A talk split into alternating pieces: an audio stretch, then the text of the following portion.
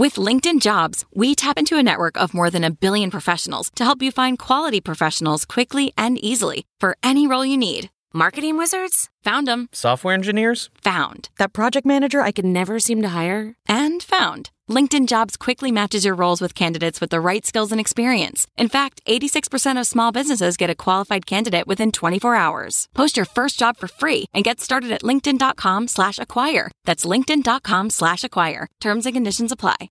As you write your life story, you're far from finished. Are you looking to close the book on your job? Maybe turn a page in your career?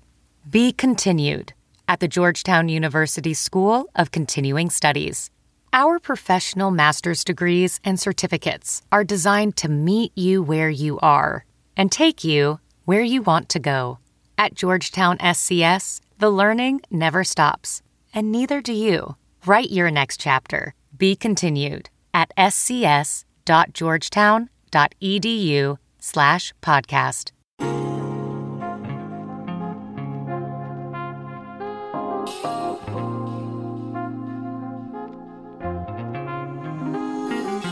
Hi, everyone. Thanks so much for joining us today on China Corner Office, a podcast powered by SupChina, the New York based news and information platform that helps the West read China between the lines. I'm Chris Marquis, a professor at the Cambridge Judge Business School, and today we are joined by Yijing Wang, a Forbes 30 Under 30 awardee for her work on impact investing in China. We discuss the impact and climate landscape in China and how it has accelerated since China announced its 2060 carbon neutrality goal. Her impact investing advisory company is even named 2060 Advisory in a nod to this goal, and we discuss how the mission of the company is contributing to China's carbon neutrality, as well as addressing some of the interesting projects in carbon management and electric power plant transformation that she and her team are working on. Yijing is actually a former graduate of the Cambridge Judge Business School, where I'm on the faculty, although she attended before I started. So we also talk about how her time at CJBS contributed to her later career trajectory. In particular, in her thesis, she examined the phenomena of impact investing with Chinese characteristics and how that compares with the VC and impact investing spaces in the West, such as in the Europe and America. We conclude the discussion with Yijing giving some valuable suggestions to the next generation who were inspired to move into the impact funds landscape. Thanks so much for listening and enjoy the show. Yijing, welcome to China Corner Office. Thanks so much for having me, Chris. First, I want to ask you're a real early mover in the impact investing space in China. What motivated you to get in that area when you did? Sure. I think I was really lucky when I did my undergrad in London, where there was a lot of social enterprises and impact tech firms going on at the time. So I was getting involved as a volunteers and as a interns in different roles and just really embrace myself in different ways of doing business and solving problems at the very core of different types of businesses. And then I think after my first job, where I was working on strategies for big corporates, I had this internal feelings of just you get satisfactions from being helpful to your clients, and then your boss would be happy because you did a lot of good stuff for your clients.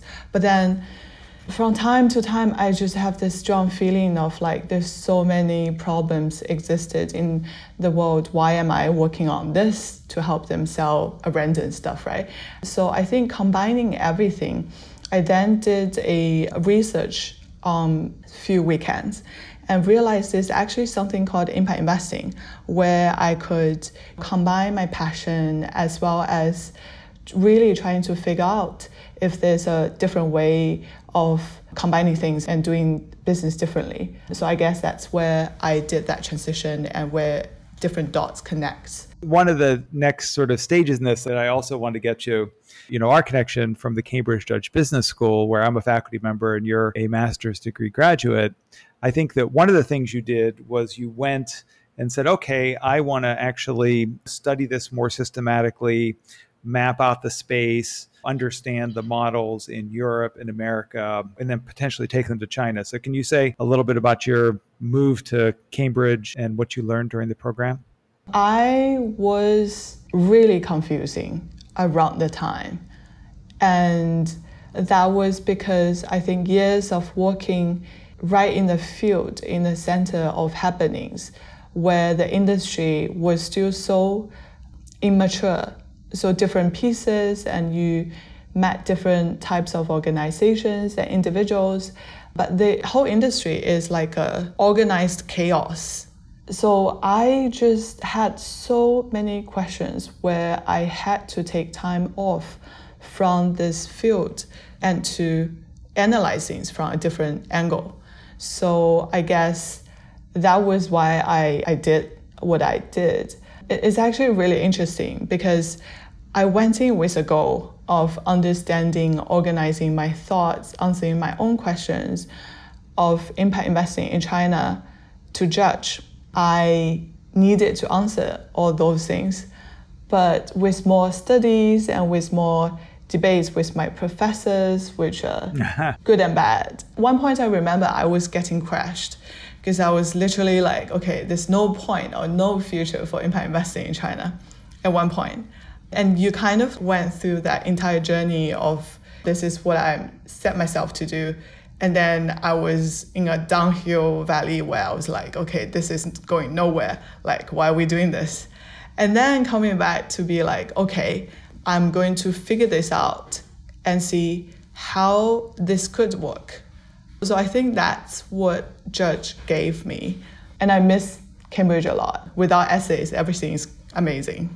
So tell me about the essays. You know, I know that one of the things that differentiates K model versus the US model is that master's degree, it's basically mandatory to do a thesis. And so you were in this master's degree in, in, social innovation, which was a lot of practitioners, which you focused on impact investing. So can you say a little bit about your findings from your thesis and how they then shaped what you ended up doing? I can talk about especially a few key takeaways uh, looking from an outside China's perspective.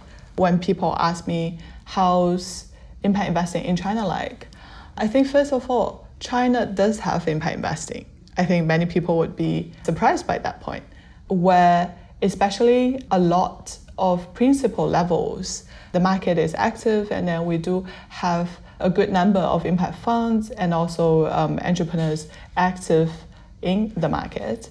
And secondly, I think many differences people think, oh, that doesn't really count as impact investing.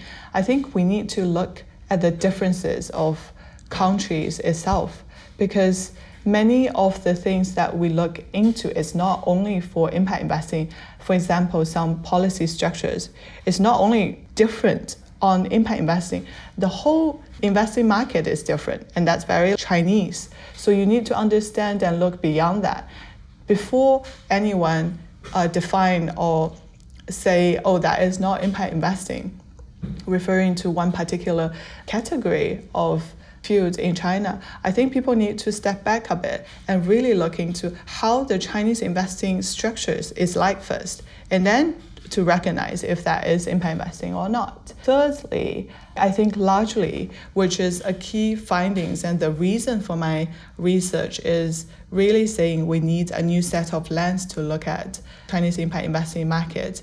Um, you need to look at this from a very ground up level what is happening in China, what are impact entrepreneurs like, what challenges are they facing, what opportunities do they have. While on the other side, for investors, it's the same thing. Rather, I think in my analysis, I think the first generation of impact investors, where I define from the year of 2008 to 2018, many of them has used the term and impact investing as a very much imported definition and imported idea from US and EU to China. Right. And they're using that lens to find what is there in China market to fit into that idea. And mm. oftentimes you would find the conclusion is, oh, there's not much.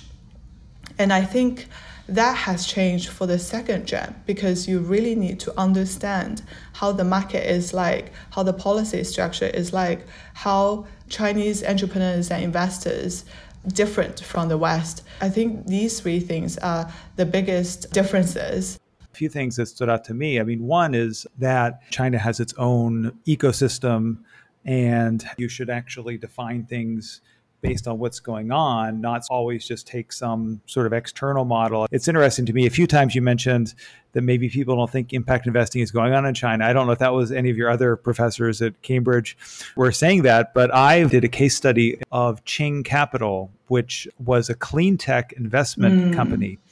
And really, it was an impact investing company. I mean, it was called Clean Tech, but one of the investments that I recall them doing was a company that processed food waste and so here was an entrepreneur that saw this gap in the market where giant banquets in China and there was a lot of wasted food and like okay what can we do to actually make a more circular type of economy where that extra food could be put to use. And this was one of the companies they funded. And the government actually, of course, doesn't want extensive food waste. I mean, it creates a lot of problems for a lot of reasons. And so the government invested in them, gave them a bunch of equipment. And that is an example of like impact investing right there happening in before even 2008. I know that that actually that food waste company was involved in servicing some of the Olympic venues in 2008. So I'm totally with you, but that's something that is very different than the West would think of because it's sort of an infrastructure service that has government support. So really thought that was really interesting to hear how you came up with those three differences. And one of the areas that I'm really interested in discussing with you is so you learned, wrote your thesis, want to do something really authentic to the situation in China and you founded 2060 Advisory, focuses on China's 2060 carbon neutral goals, which is obviously a hugely important government priority. Can you say a little bit about your founding of 2060 Advisory and what some of the mission is? I was after Cambridge, which was around 2020.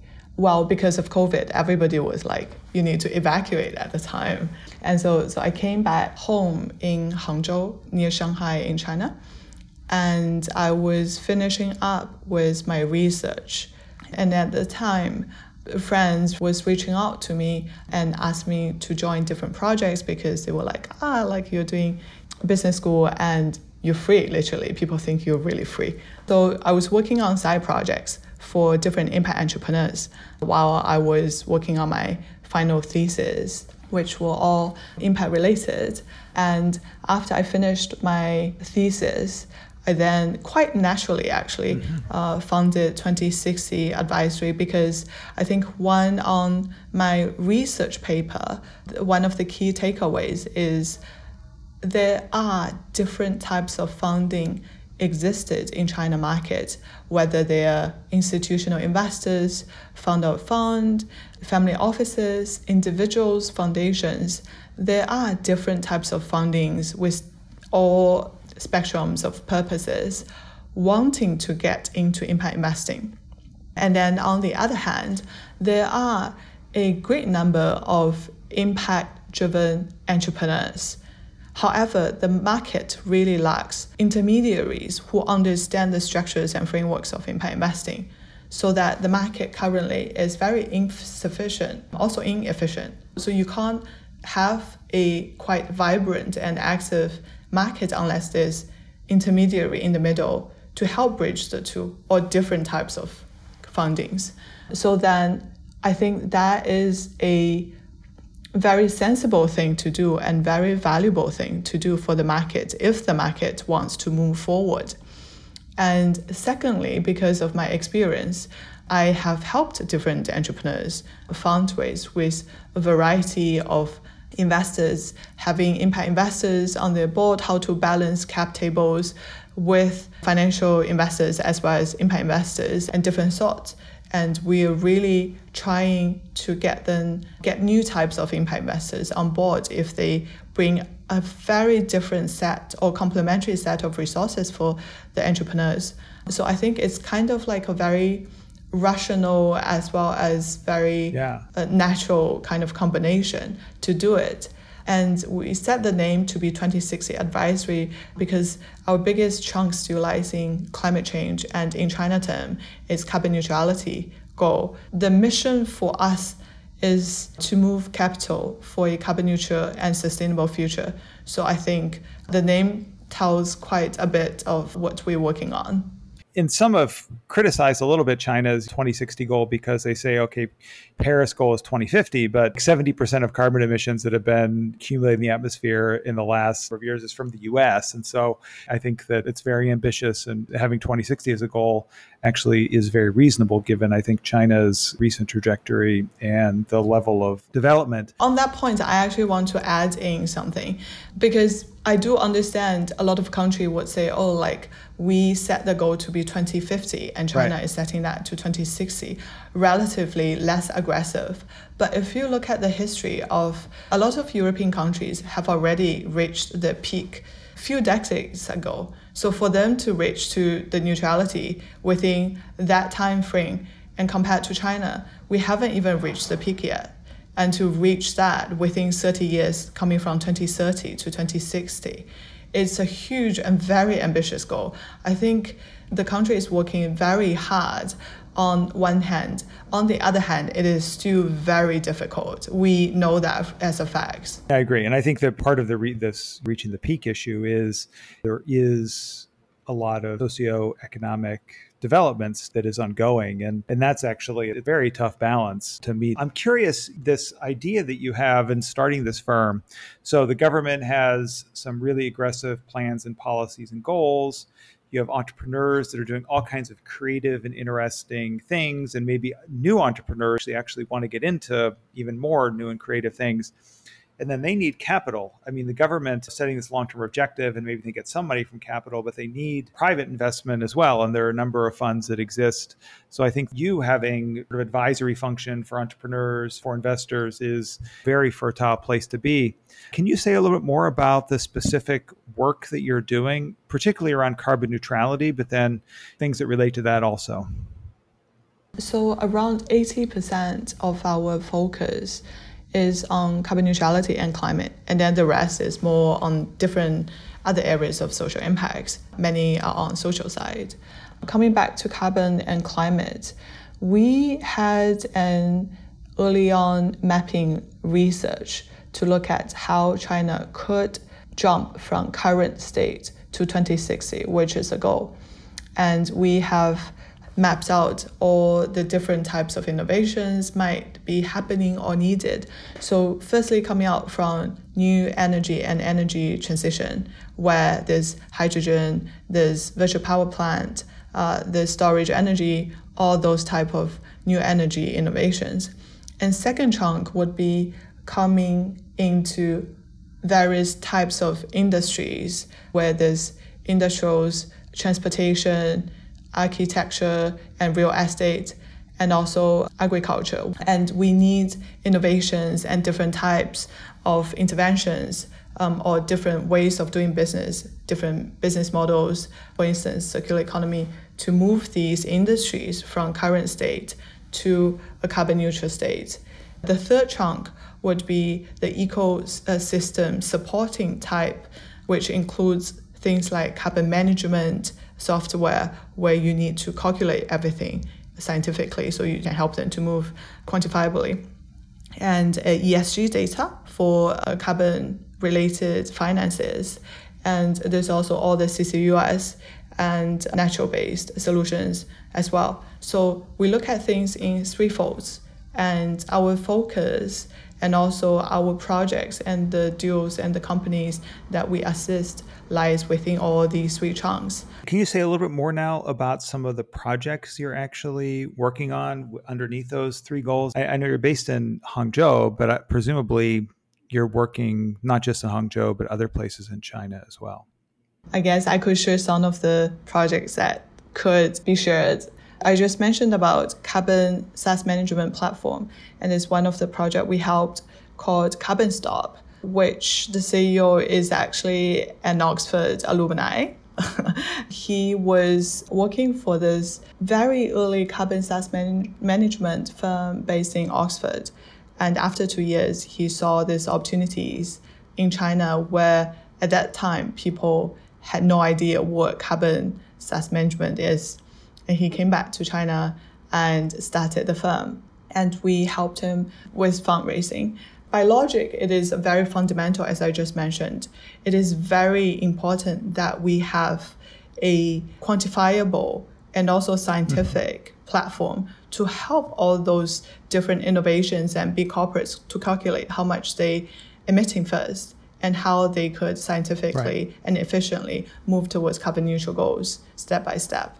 There's another project called Clean CO2, which is using CCUS technology and then put that captured carbon into concrete so that you make low carbon concrete, wow. as well as store all these extra uh, CO2 into the concrete, which is more firmly and it could last like for, for years and decades. We also have virtual power plant startup where China is currently under a huge transformation on electricity's innovations, where we know this is a very state-owned, a huge, steady backbone for the entire China as a country with the new energy increasingly to be a very crucial and important part of the entire electricity providers.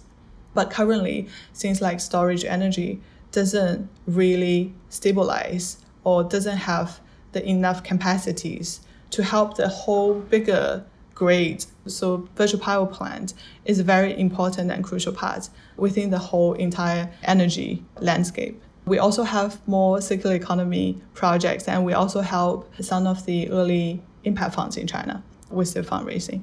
So more to come. One of the things I really appreciated about the different projects is just the diversity of the areas. It makes me somewhat optimistic, although, I mean, we do have to sort of keep the pedal down, so to speak, on these things. But things like carbon capture, there's a lot of work being done on ways of transforming our current atmosphere so that it has less carbon, a lot of nature based solutions, which you might be working on. And then also the data management company, part of the, the issue is actually just understanding as well, doing a baseline for an organization or a city or even like an individual, like what sort of the carbon footprint is. And I think that that's another sort of example of the importance of data. And then this virtual power plant you mentioned too. So that's a nice range of really showing huge diversity of work that is being done in the world right now and in China specifically on ways of mitigating carbon and, and meeting that goal of 2060. I'm curious, you mentioned working also with some impact funds. Impact investing landscape in China is always very interesting to me. In the US, it's very difficult and very limited the number of folks that can invest in VC funds, be an angel investor. You have to be registered. Can you say a little bit about this, just generally, the VC and investment infrastructure in China and who all can be involved in this? Is this something that grandmas in Hangzhou or Shanghai can get involved in if they so want? Impact investing, especially impact funds, are still quite limited to people who know it and also people who has access to it. And I think the China market for individuals is still very much like the rest of the world, where you have this private banks people mm-hmm. approaching mm-hmm. the high net worth individuals and be like, oh, how about part of your philanthropy quota? You can try impact investing. I think that's also one of the approach we are working with some of our partners within the ecosystem to go beyond the current realm of impact funds that we have approaching individuals. Many of the people in the industry actually believe that these, which is a very American way of approaching and expanding the industry, is the right way for China. And we're still on the way to work on it currently. But I think on the other hand, because government policies are coming down layer by layer, whether it is for poverty alleviation reasons, government gives out funding to other funds, or for climate reasons, or for carbon neutrality goal. And especially for Zhejiang province, there might also be rural infrastructure funding, and there might also be wealth gap funding. So there's also opportunities for impact funds to get fundings from the government structures, approaching and also together achieving those goals. However, from my experience, I think by no means this is to say for an impact fund to work on its fundraising is easy. In fact, I think the difficulties apply to not just impact funds, but for general funds. We, we work with different types of financial funds are also facing one of the biggest challenges would be fundraising. So this is a shared challenge. But I think for impact funds, the difficulties would be there's a very small pool of LPs who understands impact investing and also have some quota existed to be giving out to impact funds. And that's very limited. So for every individual impact funds who wants to do fundraising, obviously you can tap into this existing LPs, which are very limited. So you can just talk to them and be like, how about us? One of the other chunk would be every single of them I know have to have a journey of educating another set of LPs that they could reach out to. And some might be like, okay, we're willing to participate a little bit in your current fund. And some might need longer term to work on their mandate. One day in the future, they would be interested to join or try impact investing. What's your sense about sort of international LPs or international collaboration with these funds? Is it something where, I guess if it's an RMB denominated fund, I mean, it's hard for international folks to get in. But I know sometimes VC funds in China actually are dollar denominated funds so they can get international investors. I don't know, with COVID, it might actually be impossible, but but is there much international interaction on these either investments or on some of these entrepreneurial opportunities?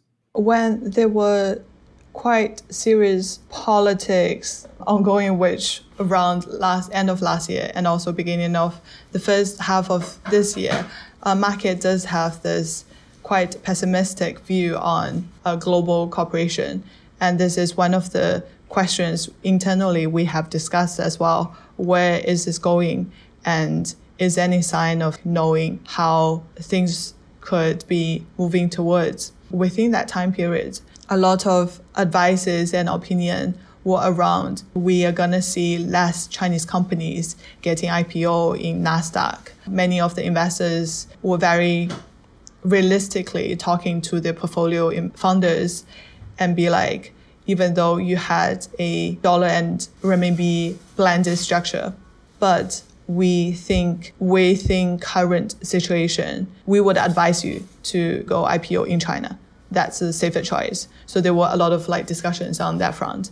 But then currently, especially within this two months, we are seeing a number of Chinese uh, renminbi as well as dollar funds uh, based in China are having attracted a lot of a new round of dollars from outside of China to China after this pessimistic feeling and attitude, I think if people look at this rationally, China is still a very attractive investment opportunity compared to like probably many other places. For our daily job, there's a mismatch between some of the innovations are already ahead of the investors in China. For instance, circular economy on different industries, let's say like circular fashion, we do not have a proper circular fashion fund at all. And there are very few globally as well. But oftentimes we found this amazing circular fashion projects and these entrepreneurs are so passionate. And we help the CEO to speak to a number of funds and they're like, oh, we don't look at this at all. Like, we don't understand why. And they're like, this is too business driven. Like, we need to have some like hard tech, which is more secure and everything. And we look at the global impact investing market and we do know these funds exist who have circular fashion within their mandate. But then when we talk to these funds, they're like, China is so mystery. We can't touch it. We don't know how to do it.